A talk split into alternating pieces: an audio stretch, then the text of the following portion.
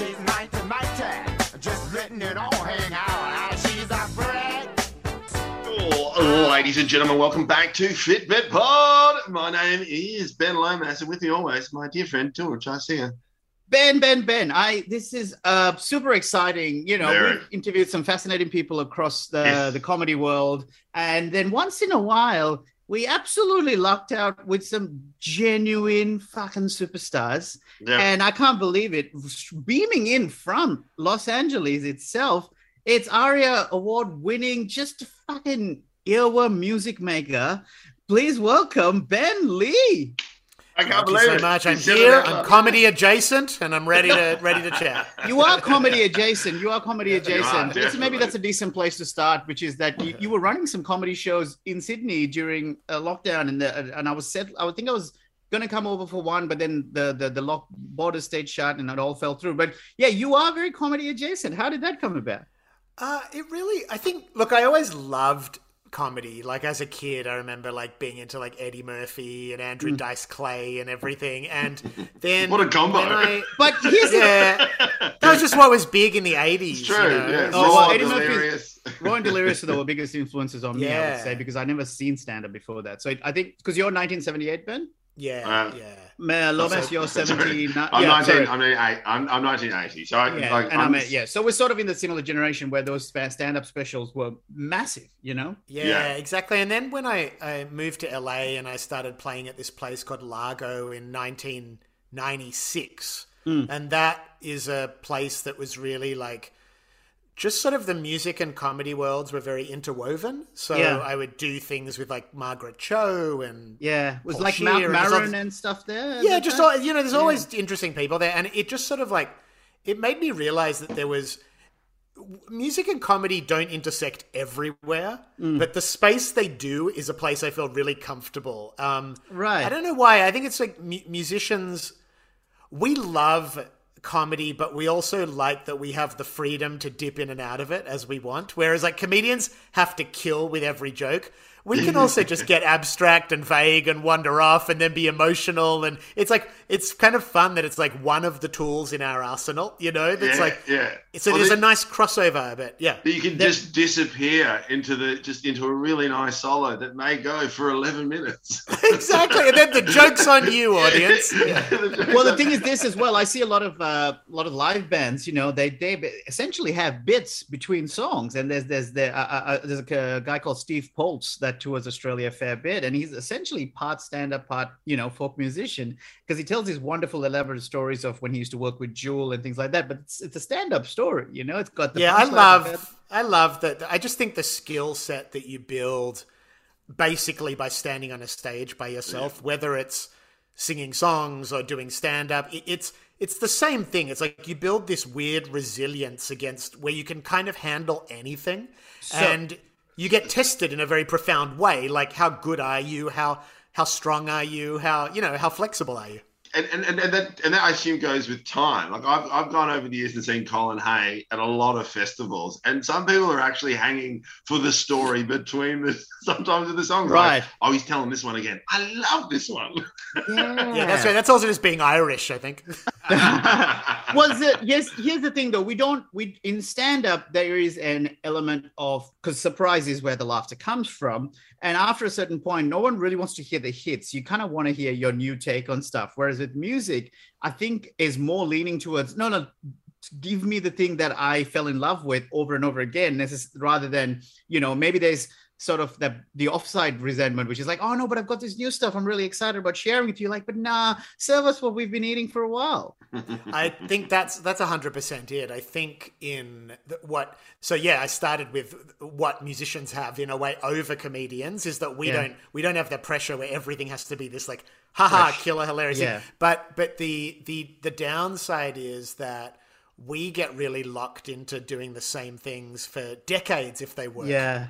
Yeah. Whereas like comedians, that's like blasphemous. The idea that you'd be doing the same bits for thirty years. Uh-huh, Yeah, totally. uh-huh. Except for, And- except for the odd exception of like you know Billy Connolly, where he just after a while everyone wanted him to do the Last Supper bit, where he's like, "I'm so sick of that bit," but people just wouldn't want to leave. But that's like the and rare yeah, and Steve exception. Martin. You know, Oh, I think yeah. you have to become. You almost have to become like an arena artist. Yeah. That people aren't really even coming for the comedy; they're just coming for the. Oh, it's a superstar. He does. Yeah, yeah, it's, a, yeah, it's a new art form. Dance altogether. for us. Yeah. yeah, it becomes a new art form, and and it's definitely like I think Eddie Izzard's uh, the the Death Star Canteen bit, or or um you know Gaffigan's Hot Pockets, or even Eddie Murphy's Goonie Goo Goo. Like I would pay a thousand dollars to watch him do the the, the the the barbecue of his dad, uh, you know, home barbecue cookout.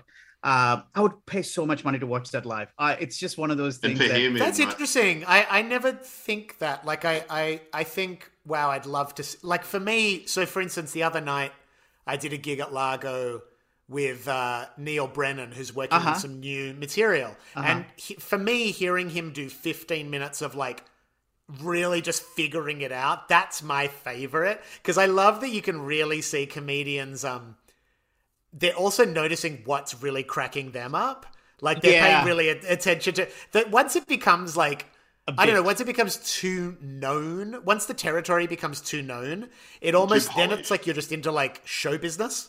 It's Well, like, yeah, hey, let's watch razzle dazzle us, you know. well the danger of it is uh, is removed and so goes the vulnerability as well. And the Yeah, vulnerability is i think what people really gravitate to with stand up because for a lot of people it's a there's a fear of public speaking. And when someone's working out something new they are as scared as they were on day one. Maybe maybe they'll recover at least for me i can speak for myself. Like i am scared as when i'm doing new material as afraid as i was when i first did the gig. But now i know that if i bomb it's a bad night at work, not a bad career, because I've done enough of wins. You know what I mean? But but that fear in the moment is still so real, and I think people will gravitate to that. And I love the new I, material. I yeah, I agree. I think that is that's that thing where there's a performer on the edge, and you know that yes, they'll know they'll survive it, but Yeah. it's a horrible feeling to bomb, it's terrible. and you just is kind it- of you know they're risking it. Yeah. Well, I had it last night, which again, I, I always love it first, but I was trying new material last night, did two gigs, and then towards the end, there was a lovely woman who just went, You're doing really well. is this the same one that encouraged Chamberlain? Ma- Yeah, I Michael think it was- but a as well? different Keep going, woman. Michael. Oh, Yeah, different woman. it's a different what a, it what was- a beautiful, encouraging I night at the comics lounge. I mean, I was It's so on funny because it's like she's saying it's like she's saying um don't believe what they're saying about you. don't take it to heart. Don't take it to heart. It was What my fun. so, so two things for me though uh, that pops to mind is a what is an equivalent of of like a musician version of bombing because in a way you know the song the art still exists regardless of the audience's interaction or engagement with it the song can still be there but with comedy if people aren't laughing the art form is questioned did you Yeah. actually do the job It's results And- driven. and the second part of it, as I said, in a more positive note, is something I've always been jealous of, I guess, not in an unhealthy way, but just in an admiring way, is with music. And you've created something that was in your brain at some point. It was just, you know, somewhere around.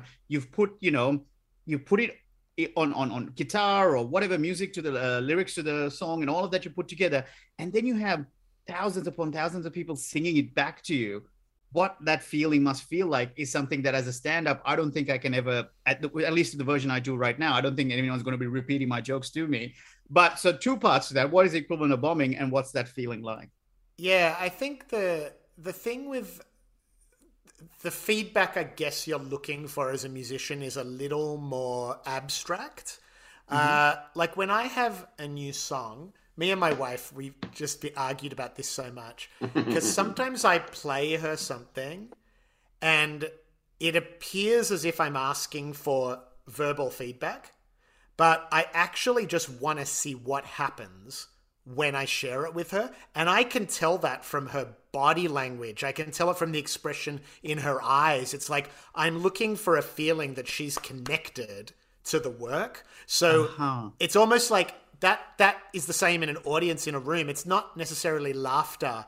It might be that it just is that you're holding their attention. That you're creating. is the word I think is it ethereal is that the word i'm looking for something that is Maybe, not like tangible it's not tangible. It's it's just a feeling that you're like communing with them, and that Uh-huh. the journey that you're going on is one that you've you're taking them with you, and they're happy to be there, and they're going on it too, and that might include getting a little bored at some point, or it might include getting sad, or it might include getting energized, but they're basically moving with the flow of the music, and that to me is the equivalent. So so bombing is just when you feel that there's that no one's going with you, but the difference is you can get lost in the music. Like Uh-huh. I've done shows where they're like underpopulated or the crowd doesn't seem there, and I actually know the music sounding really good. Yeah, And okay. I'm just like vibing on it, like you know those stories about like Miles like turning his back to the audience and playing, and because it's Right. like a Yeah, private. yeah. There's a private experience too. And the other thing was about uh, what was the second part? the second part was in when you've got a song, let's say as Feel free to ask like- the questions one at a time. You don't need to front Well, load sure, them sure, sure. Just- in just multiple on the- parts. Yeah. just, just to give it like a perspective, Ben, is like you just talking about that and sharing like a new song that you've written that you've put there and you're sharing it with your partner. Yeah. For me, all I could think about is I've been with my partner for 25 years, and the idea that she's the only person in the room as I try this new bit of material is arguably my nightmare. yeah, I get that. I get that. Yeah. I, I, like literally was like, I'm trying to think. Surely there's something worse. No, no, that's it. That's, like, I've, It's a I've lot of pressure. It's a lot of pressure, I guess. Yeah. But uh, yeah, it's just like I know that over the years I've I've bombed a lot in front of my partner. Yeah. Well, it sort of depends. I think also there's like a right and a wrong place to seek counsel.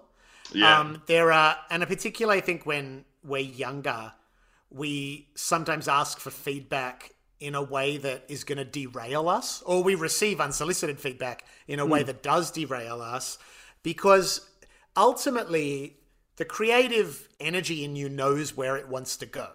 And you don't have a choice with that. You know, like for instance, I'm working on this song at the moment, and it's sort of like a, I guess it's like sort of a Christmas song, but not really. It's called Santa was a psychedelic mushroom, and it's uh and the song is actually about um,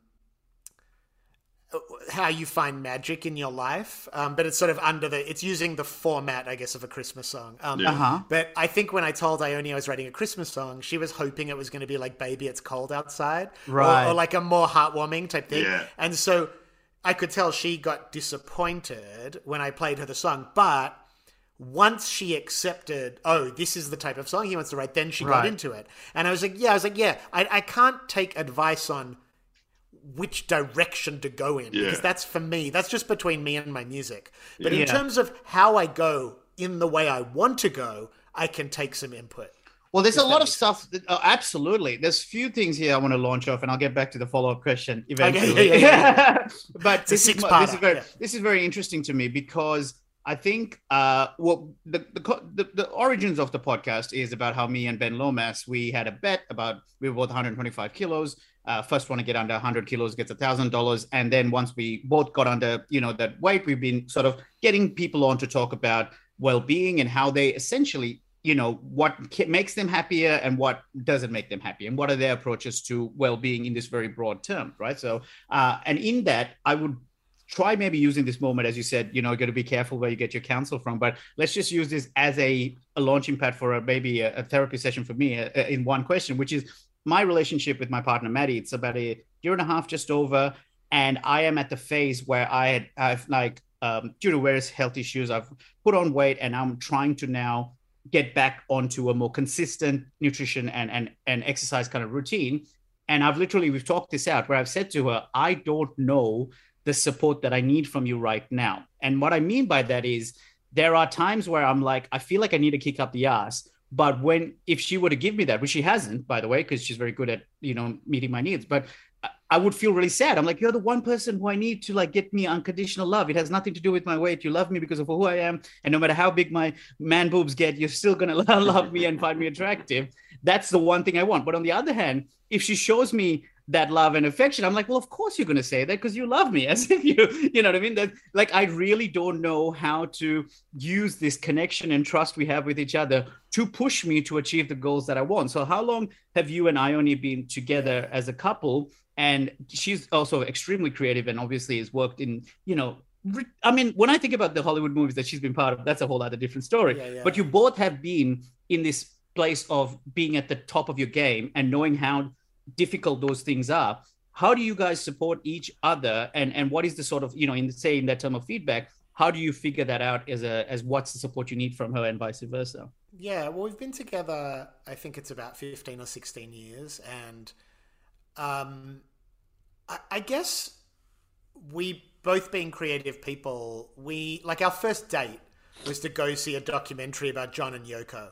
Right. So baked into our relationship is the idea of two creative people trying to figure out how to make it work together. So That's so perfect. that- the fact that it that's was sort of like- and- yeah. yeah, it's just like it's just who we are, and it's both. It's what we wanted. Like we Uh-huh. both really wanted to be in a sort of creative union, Uh-huh. and some of that Would you is say that's rare, Ben? I feel like that's rare these days. Two creatives in a relationship, or do you see more of it in LA? Or Uh, yeah, I see a fair bit of it. I mean, Yeah. they're the relationships that we look up to. yeah, Uh, you know, just i- i- in Hollywood, you know, obviously it's like most marriages don't work out, but then you see, and often the ones that do are like second or third marriages. yeah, um, because people like once they just chase glamour once they you know they make a few mistakes you know and then they kind of make an adult choice like i we like um ted danson and mary steenburgen like yeah, their yeah. marriage How long have they been going for? Like, yeah. it's it's a while but they're just Yeah. also like really supportive of each other and really Right. in love and they always say just inspiring things anyway i think it's um I want that now. I've, I've never thought about that. Like, like, like have another couple of similar things that you kind of look up to. Like, Yeah, I think it's yeah. like it's like just like it. having it's like having just role models in any Yeah. area. It's it's nice, and it doesn't have to be creative people. Like sometimes you just meet people in nice long term relationships, Yeah. and they just inspire you because they make you feel like, oh, it's possible. You can Uh-huh. do it. You can be the way you are, and you can accept each other, and it can still be there can still be attraction and inspiration and intellectual rigor. Like a word that I only used a lot when we were getting together in terms of what she wanted was she wanted to be with someone she could admire. And I feel the same. Like I hadn't thought of it like that, but I think admiring your partner, and I don't mean that in terms of like worldly success, just in terms of their qualities. Mm-hmm. So is you that admire is that them. It's adjacent like- to respect, like admire and respect? It's kind of in Mm. that same category. Yeah, and it's just that they're what they say has value. Like Yeah. I think of her as I think of her her insights as needed in order for us to move forward as a family. Like her Oh, mind, her heart, her it's Speaking my. It's like. I can't do it myself. I know Yeah. my choices aren't always that good. so you know, and you don't want to do it yourself. Like I, that's what I find myself. I, I, I, I say to her, I like we do this thing where even when the kids are crazy, like even this morning, it's term three, we're trying to get them out the door. You know, we're out of practice. We had a lot of school holidays, and I'll just say, like I sometimes just stop and go, there is no one else in the world I'd rather do it with. No one, like absolutely no one. I love doing this with you, even when it's hard, when it's good, and that both makes us smile because we're both on the same page. It's true. There's no, there's no one that's else. beautiful. There's no one else. And, and it's just all collaboration, like whether you are in the arts or not, whatever, you know, it's like it's a collaboration. A family is a project. Yeah. And it follows the same rules as every other type of collaboration. So I think in some ways, artists having, you know, we get a lot of, we get all our romantic and sexual experiences in our lives, but we also get to study the rules of collaboration Yeah. and how to keep those healthy and keep them dynamic and and also respecting that like collaborations are they move to their own rhythm that's like not in our control like i've had hmm. collaborations that go for a finite period of time and they're hugely dynamic. It's like you cross paths with someone and for three years you are just like in sync and you're just making things together and you're you know and then just one day suddenly it's sort of over. And i hmm. think you know I, I think marriage is not like that but it, in a sense the lesson you can learn from that is not to try and control the actual like essence of the relationship too much because there is a magic to it like when people ask us for relationship advice we, generally i say i don't know i mean i Uh-huh. don't know how we make it work or why it works. I just know that there's something in that. When I look at this person, I go, I want to keep doing this with you. And she feels the same back. And that has got to be the most vital ingredient that I Uh-huh. can consciously offer. Uh-huh. Big, and, and- does this uh, analogy resonate with you? I heard someone talk about chemistry versus compatibility, where chemistry is just like this spark, it burns really bright, whereas compatibility is like more long term and something that you can build together. And the analogy was like a matchstick versus a candle. So a matchstick burns full, big sparks, but it runs out very quickly, versus a candle, there's this steady calmness to it. And there's more longevity to a candle than is necessarily a big spark effect. There's not really, it just kind of lights up and it's there but you really want the candle around a lot longer than you did, than you get to have with the match. Yeah, Right, except you can't really light the candle without the matchstick. totally. That And I think that's thing. good. That's and good I point. think they do. You need both these things. Like there is Uh-huh. an initial spark that basically in our society is attraction. It's different in different societies where they had a range. Even in arranged marriage, you'd get that half an hour to meet with Uh-huh. someone and go, Yeah, "Is yeah, this the person I'm gonna?" There, there has to be a spark that makes you go down the road, and Uh-huh. it could be sort of an illusion because you may be uh, attracted by things that are not what they appear. Uh-huh. But there has to be a spark to make you take the leap, and then you want to keep it. Yeah, you want that And, and, slow you get, burn. and you want the slow. I do love the idea of taking the analogy just a step further. Where you light the match and there's the spark, then you light the candle and then the candle's Mm-hmm. burning, and then you're both hugging, and then you both look across the room, only to see your three-year-old holding the candle. and, just go, And "Oh." also, and also, then you might want to light another candle, and you can use candles to each other. You can Yeah. also Yeah. relight matches from candles. So we could just keep going with this. Yeah, yeah, yeah. And what's the what's the Jewish one? The menorah is it? Where you have yeah, exactly. candles? Eight crazy dads. that's where it came from. um, where are you? So okay, so I'll finish the question that I asked before, way back Okay. when, which was that feeling you will get when you're performing a song that you know at one point was in your brain, and now all of a sudden you have thousands of people. So let's take um, "Catch My Disease," one of the catchiest songs. Knowing that you're coming on the pod today, the whole morning I've had "Cigarettes Will Kill You." That that uh, the piano, uh, whatever the riff, what do you, I know what Yeah, you call it. That's in my head all day. So that that being able to do that is, is mind blowing to me in itself. But then I can't. Uh, well, what's it like when you have people resonate with it so much that they're able to repeat it back to you at this full force? Like, what was like the biggest crowd you performed to uh, Catch My Disease and had them singing along with you in the chorus? it just for context, just for our international listeners, is it's just that song is so big, but it's also part of me growing up because we're a similar age. But I, I was listening to that when it came out. Like we're only two years apart. It was it's part of it's part of my growing up. So I'm, I'm always fascinated when you see people who I, I you know I listen to that song. My kids know that song. How does it like? How does that feel having that back at you? Yeah, well, there is. The songs are funny because they. I actually heard Billy Corgan talking about this the other day on a podcast, and I thought he said it Smashing quite- Pumpkins, yeah. Yeah, and he said it quite. He explained it quite well. He was like, some of these little songs are designed to become these life changing things. A few of them, a few special ones, and there are other ones that we make, and it seems like they're not for everybody. They're just for a few listeners.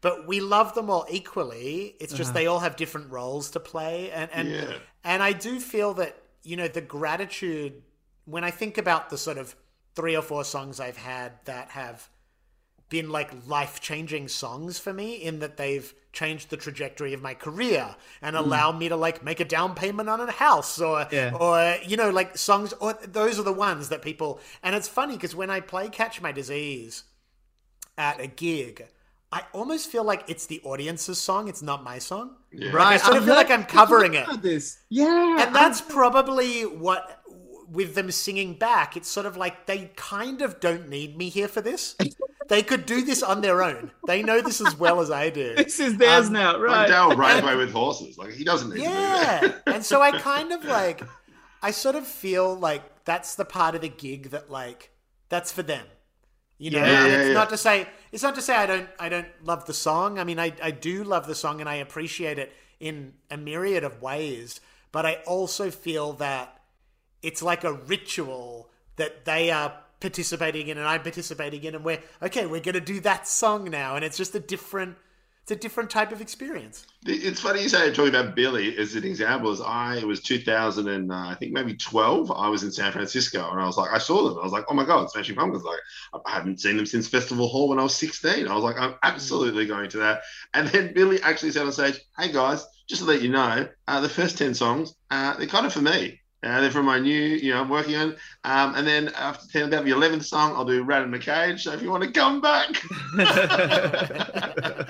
was like, oh, wow. Like the honesty on stage, I was like, and then and then the difference, there was like, you know, maybe 400 of us compared to when I saw him at Festival Hall, where it was just, you could barely move and couldn't get in. And I just, as an artist, like you know how, how do you go with those waves with those like, like you said like each song plays a role in you but how do you go with those ups and downs with your creativity?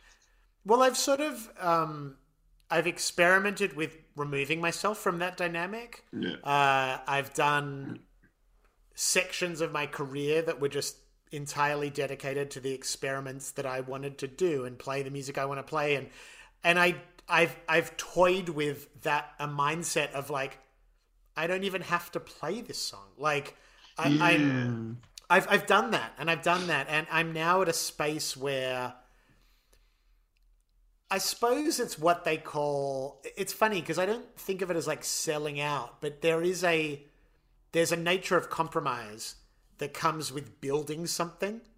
And I think building a reputation as a trusted performer where Uh-huh. the audience feels that they're not going to be disrespected is performing the songs that they've paid their money to and then mix them up with whatever else you want to do but Yeah. it's like you can be that type of artist but you will then get the reputation of that type of artist which Right. is like you don't know what you're going to get when you go see him right. it's like it's probably going to be cool it'll be cool Yeah. but but don't expect anything and then you get this like i've had that in the past like a sort of wild card reputation where people are like okay let's see what he's doing and and i'm now realizing maybe this is more like getting into the next chapter of my life that i'm okay with the compromise of being a responsible entertainer for my Talk- audience I'm Talk okay to me more about that. I think that people, obviously, not all our listeners can necessarily relate to the idea of, of being a, a musician, but there is a thing about fear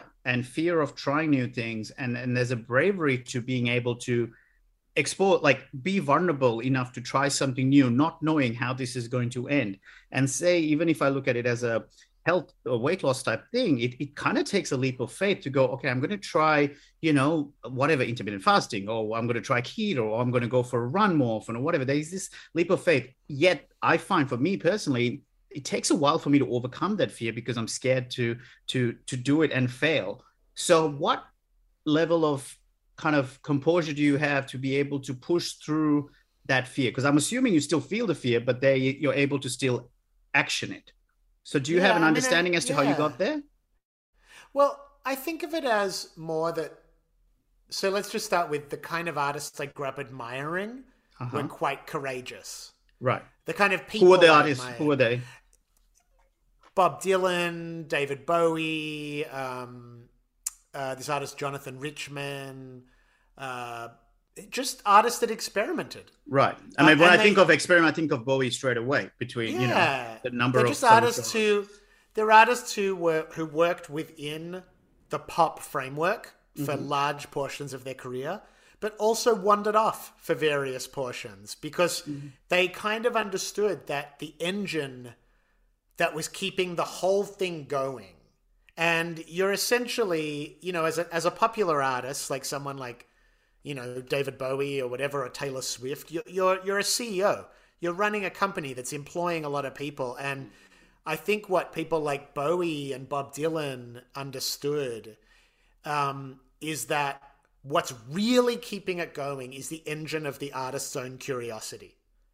That the artist's own Right. curiosity is what got everybody there in the first place. Right. And if you forget that and you just become a performing monkey or you're just trying to appease the shareholders, you see you do see a lot of people's careers they just sort of like they're like very responsible. They're really Yeah. responsible careers, but where's the fire? Like like sooner or later like I want to see people take some big swings. Uh huh. because I think like even if they fail, I like the spirit with which they take that swing, and, And this- that's what I look up to people for. And this links you know? back to the Neal Brennan story you were saying that you saw as well. In that moment of seeing, going regardless of outcome, here is someone brave enough to have a swing, give it, you know, uh, uh, you know, give it a fair go, as they say, just give it a red hot go.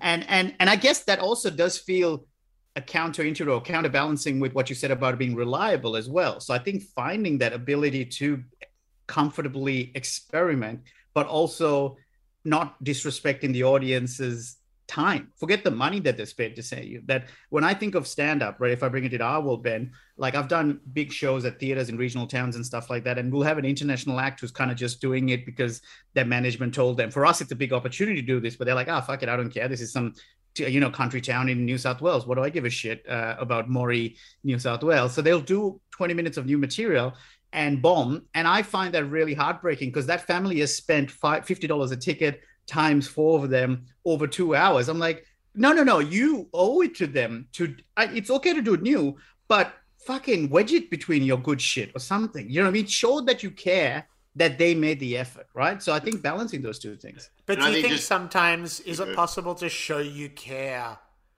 through being willing to experiment too? Because I think sometimes also autopilot is a way of disrespecting the audience too. But it, I think Uh, it's where, where- you All are. right. Oh, yeah. Okay. It's I- where I- you're I think in it your- can be both. It can be I both. it- yeah. I mean, I think it's also where you are in your career as, as well. Like if you have that ability, like I think in our world is like, and, and whether it's, you need a level of consistency to know that you're reliable. Once you've established that, then therefore there is room uh, to experiment. If, if you're the one experimenting from the get go. In saying that, there are amazing comedians who do. Like there's a great comedian, if you haven't come across him, is called Sam Campbell, and his level Oh, of I love Sam. Campbell. Yeah, yeah, yeah. And yeah, his yeah. level of exper- experimentation has gone to a level where it's so consistent. Yeah, like, yeah, yeah. Yeah. Like he's taking it experimental. Like It's you- always a noble failure, even if it's a failure. Yeah, a- yeah. And, and so I, I think sometimes like I'm in the process as well at the moment. Like like my first gig last night was that thing where it's like I sometimes realize that I, I can't go straight into jokes. I need to feel the room where it's at and what I'm doing and who's here and what energy they're portraying. And it's taken me a while to be able to do that. But then I realized that that's my form of experimenting before I go into my my, my written material. And that's because I do a lot of warm up for TV. I do a lot of emceeing. I need I just need to feel the energy of, of, of people. And that's why I'm always kind of quite fascinated with musicians that quite often that energy of creativity has to really start within. And sometimes it's just you and that instrument. And I just find that like I'm always fascinated from a creative perspective. Like, you know, Dylan and I will be backstage. Where do you where do you find your muse? Where do you find that creativity when it's just you? Does it come in flows? Does it come in? Yeah. in have you, do you do things to bring it up? Well, like last night, I was, you know, I just flew back from Melbourne yesterday, so I, Whoa. I, I did that nighttime flight where I left at ten thirty at night and landed at six thirty at night, um, the, the same day. Yeah. And um, I was lying in bed, and I was like, oh, I just I'm ready to go to sleep. And my wife was watching something, and I was in this total, you know, when you're so tired, you're like in like a hypnagogic like dream state or something. Yeah. And I just had this idea for a melody and I it was fully like an angel and devil on each shoulder where like part of me just was like you'll remember it tomorrow. Just go to sleep go.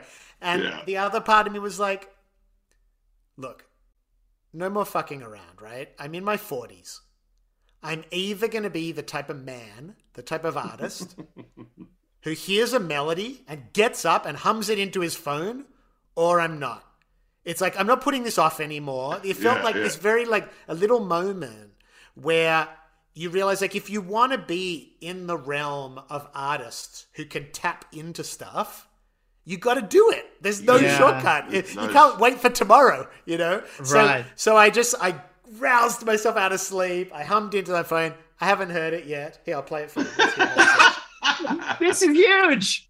Let's this is a, it. this is a scoop for us.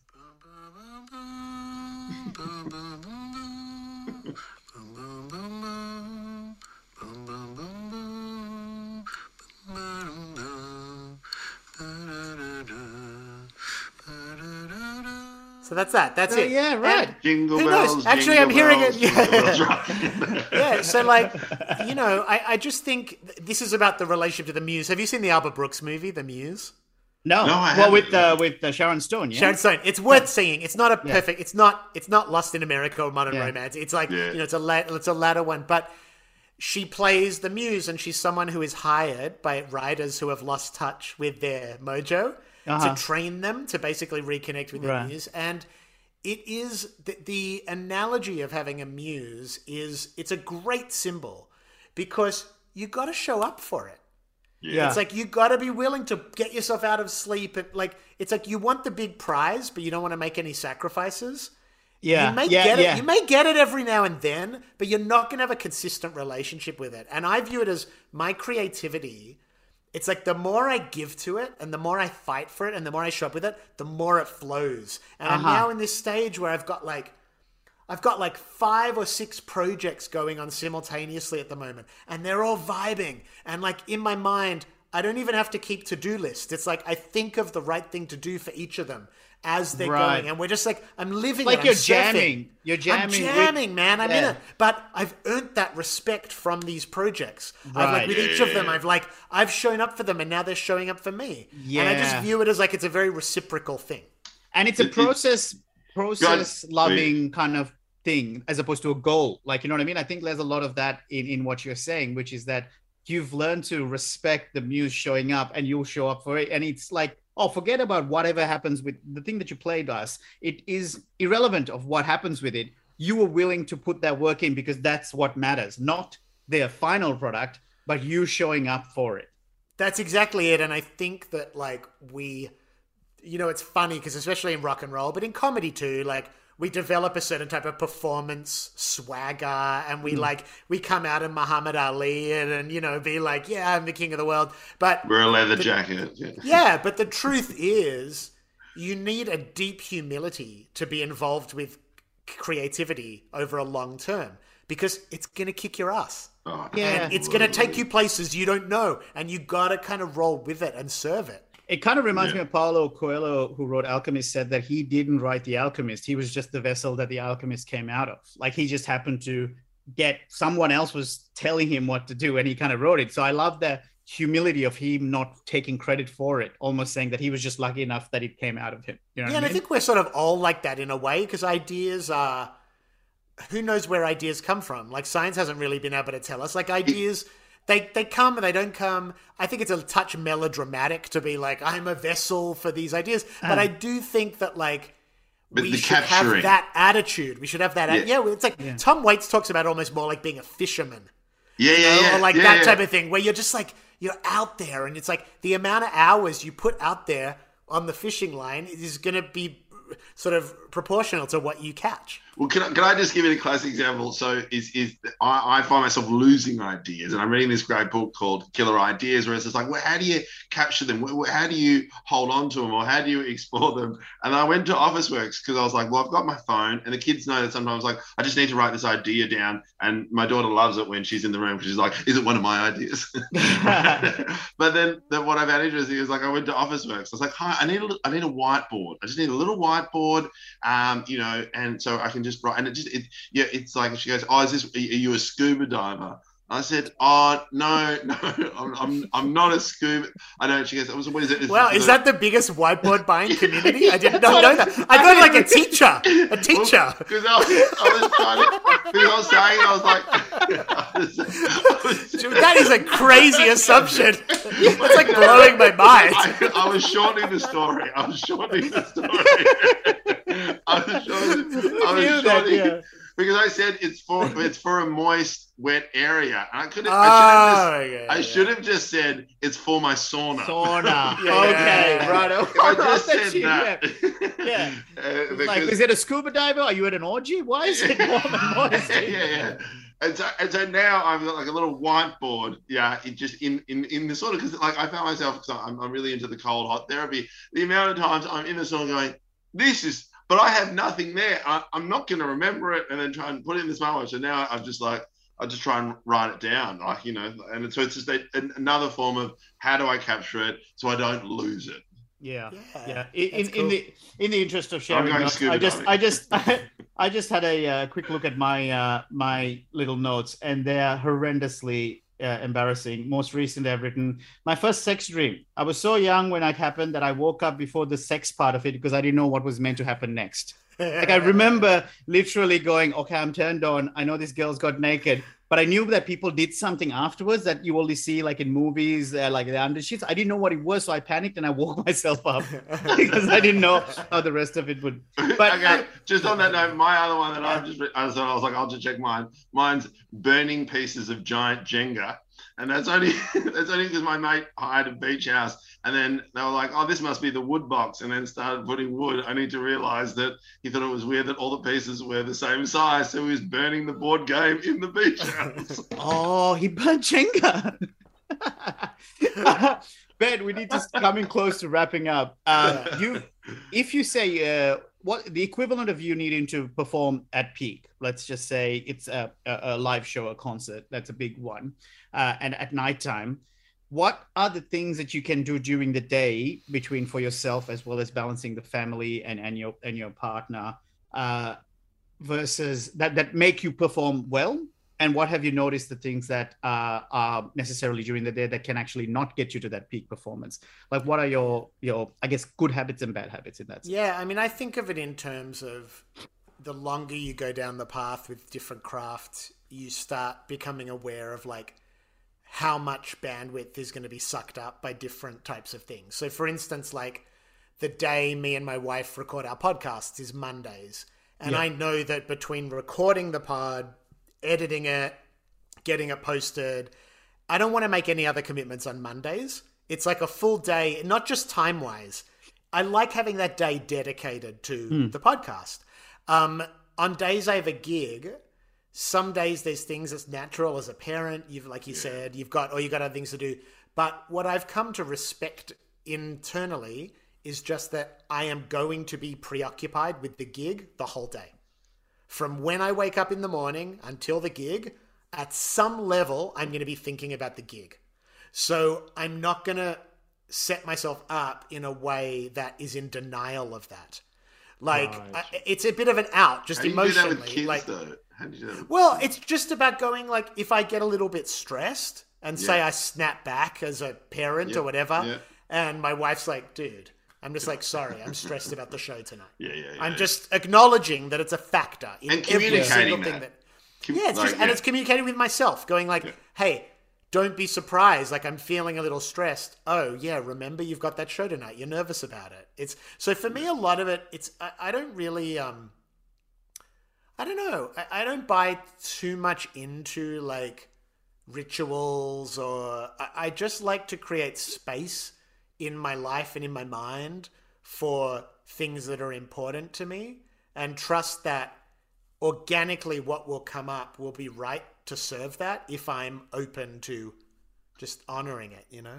open to like okay to listening to what is there uh, what you need in that moment so you Yeah, really, like if I even, feel like God, I really need a walk on the day Yeah. of a show, I'll be like, okay, take a walk. But it's not Or going to even food, like I have to take a walk every day. Yeah, yeah yeah food Yeah, it could yeah, be like oh well some days i might need a fried chicken yeah, yeah. that. So No, and but it's so- also knowing what you need. I think that's the whole, and then being able to communicate that because it's like you know when you're parenting, it's like like I, I find that really hard. That you know like I just need an hour before a gig sometimes uh, if I've had the kids because I do drop off, I do pick up, I do the dinners. I'm like uh, if I have a show at nine, I, I need I need that more. I can't put them to bed. So if I put them to bed, then I, I, I can say goodbye to the gig because I'm just I'm not there. Well, it brings I'm your energy down. It like puts you yeah. to bed, basically. yeah yeah yeah yeah. You're like, Yeah, right, right. I mean, how many times have parents fall asleep putting their kids to bed? Ah. Because it basically like just wraps up your day. It's like, Yeah, yeah, yeah, yeah. you're not coming also- back from that. I don't know if you have the same thing. It's like sometimes I, when I take my kids in, I'm like, I'm a little bit jealous. I'm like, why am I? Yeah, exactly. Why am I not in bed? it's hard reading goodnight gum nuts that's eventually going to knock you out but um, Totally. what about in terms of stress management you mentioned stress that you know that it's going to so it's almost to me first thing that comes to mind for me is like i'm not a surfer but i know there's so many analogies with surfing that resonate with me which is like you can't control the wave you know the wave's going to happen so it's ridiculous to try and push back or you accept its existence and then try and ride it to your best of abilities so that's kind of what i kind of took away from what you said about how you're going to be feeling that day But are there things that you have found beneficial to you specifically that does, um, you know, alleviate some of that stress? Well, I even feel like stress is a wave itself. Yeah. So, like, I remember when I was studying qigong, which is like this, you know, Chinese sort of internal martial art they call it. Um, and the the qigong Internal master- martial art. What do you mean by that? they that? call Sorry. it well because it's a, it's about it's not about forms. It's about the manipulation of your energy. Essentially. Okay. So, it's, but the, the the qigong master used to say the real meaning of the Tao. You know, it's the Tao Te Ching. He'd say the Yeah. real meaning of the Tao is to wake up and go, "Oh, today's going to be a stressful day. Oh yeah. It's a stressful day." It's an You to- acceptance. Yeah, you don't have to make it a not a stressful day. What what's wrong with like stress? Even stress, it's like we've come to demonize it so deeply.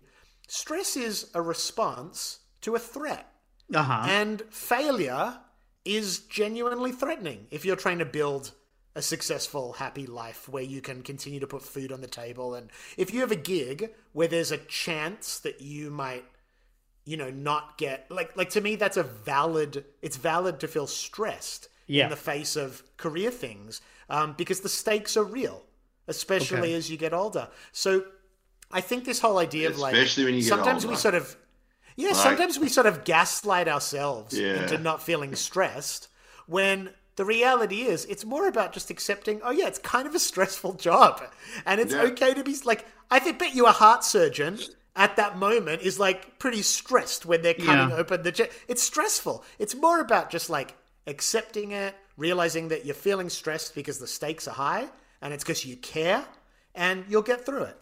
I, I love what you're saying, and I think I'm with you almost all the way to the point. Like 100% agree with what you're saying, and it's more healthier to acknowledge that stress is your body's way of coping with a threat, and it's not a mechanism that needs to be eliminated. It's there for self-preservation and protection. Don't lose it.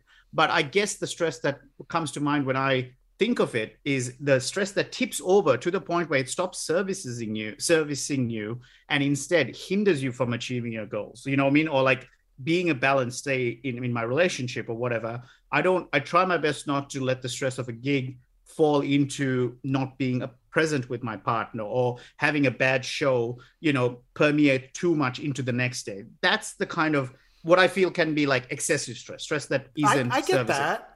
I get that, but I also think that still what you're talking about is not the stress itself. It's talking about the way you're handling the stress. Uh-huh right The stress Right. itself is it's a nervous system reaction. Right, If right, you're right, then right, if you're right. then losing your temper Uh-huh. because you're under stress, that's not the stressor's fault. It's just the management of the stress is difficult.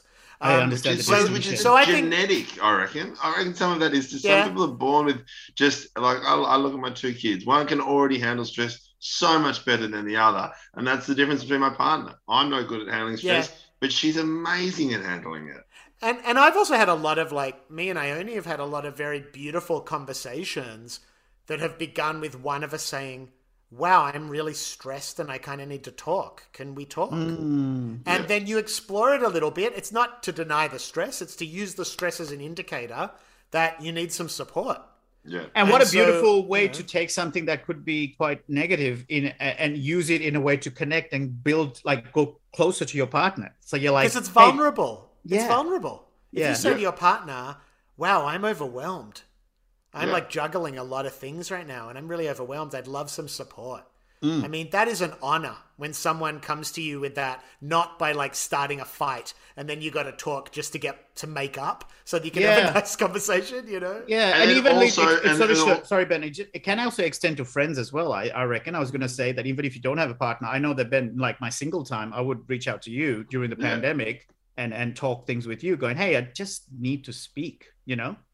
Yeah, Totally. and and and I think sometimes it's like even those in situations where you do seek that help, which I you know, and it takes years in a relationship and even with friendships, but then you know they're like, I, I'm really stressed, I need your help, and then sometimes like, well, honey, I don't have the space for that, but I would love to talk about it later. And there's that thing where it's like, and that's when life gets in the way, whether it's sick kids or sick parents, you know, like just that kind of thing where it's like I sometimes eventually you will have that conversation, but everyone just processes it so differently. Like, and that's and I and I still there's some days where I was like, I wish I could handle it better. And but instead of wishing it, it's like, well, what you can do is you can be proactive about it, at least talk about it. Like, Yeah. like it was like I think. it's Um, pretty healthy. It's pretty healthy to feel stressed about. I think about really big things. yeah, Especially Your life kids at the going through a hard time. Yeah, and your your kid's having a problem, and you're like you're stressed because like it's your job to protect this person. And if it's like, and if you're not doing a great job of it, it's like really stressful. Like you've taken on a big responsibility. So And even if you forgot to put their reader in their school bag for the third week in a row, it's stressful. really stressful. uh, Ben, we met we met first on uh, a mastermind. I think it was. That was right? Uh, stressful, too. That was That was very really stressful. stressful. It's a, but it's, it's a pretty stressful co- competitors with us. And- yeah, and that's right. we had to pick up uh we had to choose a cho- uh, topic of uh expert topic and mine was the tv show friends uh, which all our listeners would have not guessed i would have easily guessed that's what, what i would have gone with but you you went with psychedelics right and psychedelics is something that i am i was always completely blocked off to i'm like nope no thank you. But over the last five years the amount of people that i look up to and respect have have uh talk about the profound shift in mindset that they've had from carefully, uh, you know, under very uh, a good supervision and good trustworthy sources, tried psychedelics, whether it's mushrooms or, or, or ayahuasca, and had these life changing experiences that have helped them be better parents, better partners, better performers. Uh, it's made me really want to look into it more and and and maybe even you know start micro dabbling if that's even a phrase um, can you talk to some of the experiences that you've had i suppose or how did you end up how did that topic become your area of expertise first of all Yeah, I mean, I just, I also just thought it was a fun, subversive thing to talk about on television. Especially on Um, Mastermind. Yeah, but, but I think for me, you know, much like the conversation about creativity and the muse, it, it all of the best stuff in life happens when you're brought to your knees. And I like that psychedelics. I, I'm not a big fan of microdosing because I think it's like it's almost like um, I mean, I think Yeah, there are the- probably uses for it that are like almost like antidepressants, where it's like you're just rejigging Yeah. the brain chemistry. But to me personally, what's more interesting is the effect that a large dose of psychedelics can do on bringing someone to their knees. And Right. when they have been resistant to admitting how not in control they are of their life. it's an ego And- death isn't it It's an ego death, yeah. And I just think that is that's And you haven't been there, have you, Dill? You haven't been. no i mean i bombed pretty hard in september 2013 that was an ego death that has definitely resonated But, like 10 uh, years on and i'm still thinking about it yeah.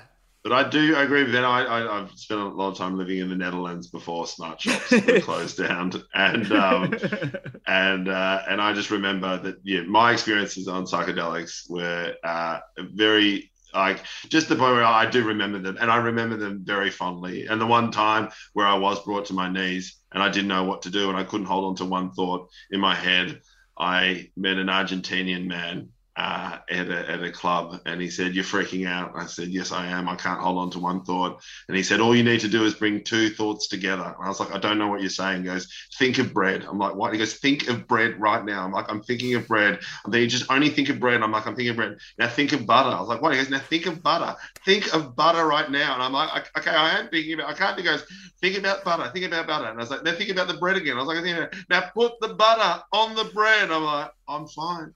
And I remember, like, I do remember the time I was like, I'm fine. And I had What a a great profound night. lesson. now, Tim Tim Ferriss uh, talks about how trying to explain what a psychedelic uh, trip or feeling to someone who's never had it is trying to explain an orgasm to someone who's never had an orgasm. You can sort of sort of tell roughly what the feelings are like, but you never truly understand what that would the feeling is. So I, that's kind but of the, what the- I feel but like the right now. difference, the, the one difference with that would be, I think when you first have an orgasm, you're like, wow, this exists. Wow. Whereas with psychedelics, it's like you know that it always existed.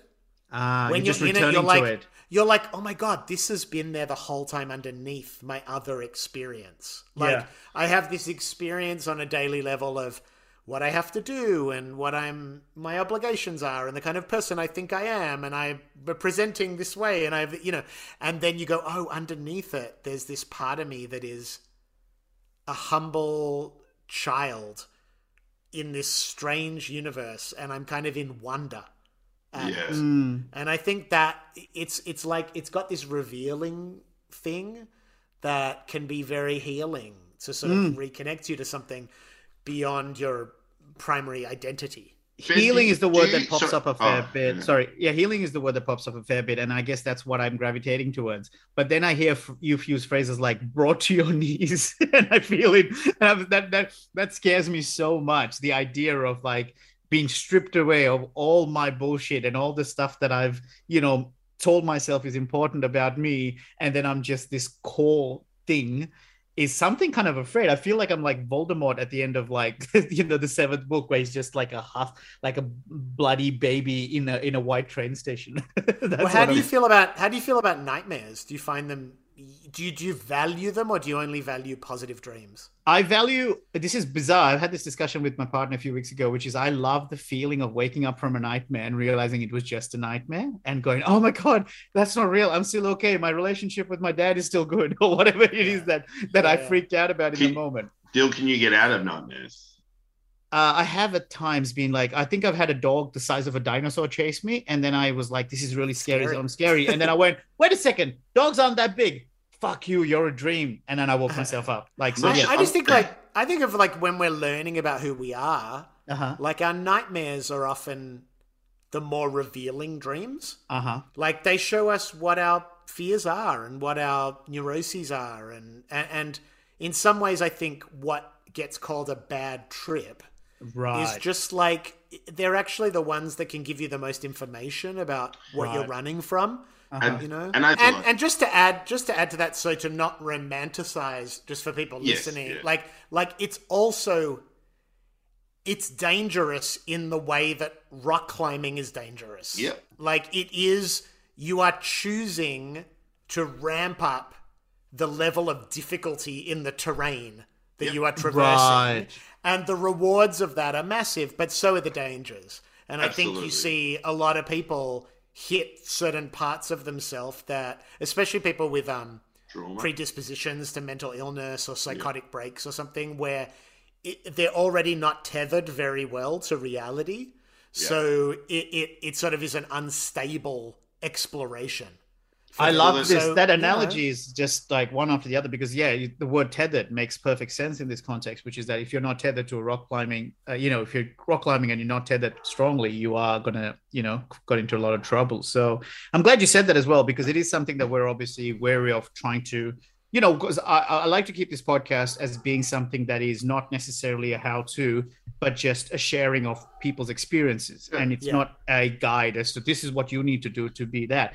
It's very much like, hey, this is what um, you know. We had that uh, Matt Ellsbury talk about losing weight by punching, you know, video playing a video game, but he just kept punching the screen or whatever, right? And I like, I love that because that's not saying everyone needs to go out and get a video game, you know, and Yeah, miss out yeah, on the yeah. v- vitamin D that's available. But it is what worked for him. And similarly, I, I do feel I would love to talk to more people about the experiences they've had. And and I'm glad you did give that count, not the counterpoint, but the the bigger picture, which is that if it's not, you know, the the, the rewards as as high as the risks are. And Well, it's just why- I'm a non-dogmatic person. I don't think the same thing works for anybody. You know, it's Yeah. like you've Right. got to, and and ultimately, advice from anybody should be taken with a grain of salt. It's like we've all got to find our own way. Um, Yeah. and so And that's yeah, why I there's no rules. And that's why I find it sad that smart shops got closed in the Netherlands because you were able to purchase psychedelics. You were able to speak to someone who had a lot of experience and you had someone write down how much you should take, when to take it, how to do it, look at it. You had someone to talk about it. And now They were it's called like smart shops. they were called smart shops. And then Wow. unfortunately, uh, they uh, were closed down uh, due to yeah a couple of instances in close proximity in the government. Well, we can't have that anymore, and then they shut them down. And they've been around for years, um, and um, you know, like yeah. So it's just like, and they were everywhere. You could just you could get weed in Holland, you could get mushrooms, but now it's not. Ben, we should do a. Patreon episode where we're both on mushrooms. Oh my god, it's been a while, but I do. It, it, it would be it would be a, a lot of fun. and, and, but then silence as we just listen to Ben Lee's music. about Santa Claus is a psychedelic. That's the one we have on loop. Oh, Ben Lee, Um, yeah. look, uh, it is Thank getting you. dark in LA. There's a, a, a tail wagging in the background, I assume. Oh yeah. Oh, yes. I My can only dogs, see the My tail. two dogs. Yeah. Yeah. All right. We need to. Uh, hopefully Yeah. Well, good to chat to you guys. Thank you for having Thank me. you so Thank much. you. Uh, your podcast with Ione is uh, Weirder Together. Yep, Weirder Together. People can download that It's weekly. Uh, my record that's out now is called I'm Fun. I've Yeah. got shows coming up around Australia in basically end of November. People can find them on my socials. And um, yeah, Right. check it all Thank out. you so much. Uh, And oh, thanks, there he goes. And, and before we go, just Ben, thanks, uh, just thanks for starting your career when you did, because for me, you just you're, you're part of me growing up, and it's just an absolute honor to. Uh, uh, so Appreciate just want to say thanks. So Thanks, mate. Appreciate All right, it. take everybody. All right. Dilruk Jake uh, on Instagram and Ben Lee, uh, Ben Lomas Comic on Instagram for us. take everybody. Bye, guys. thanks a lot, guys. Ben. Bye.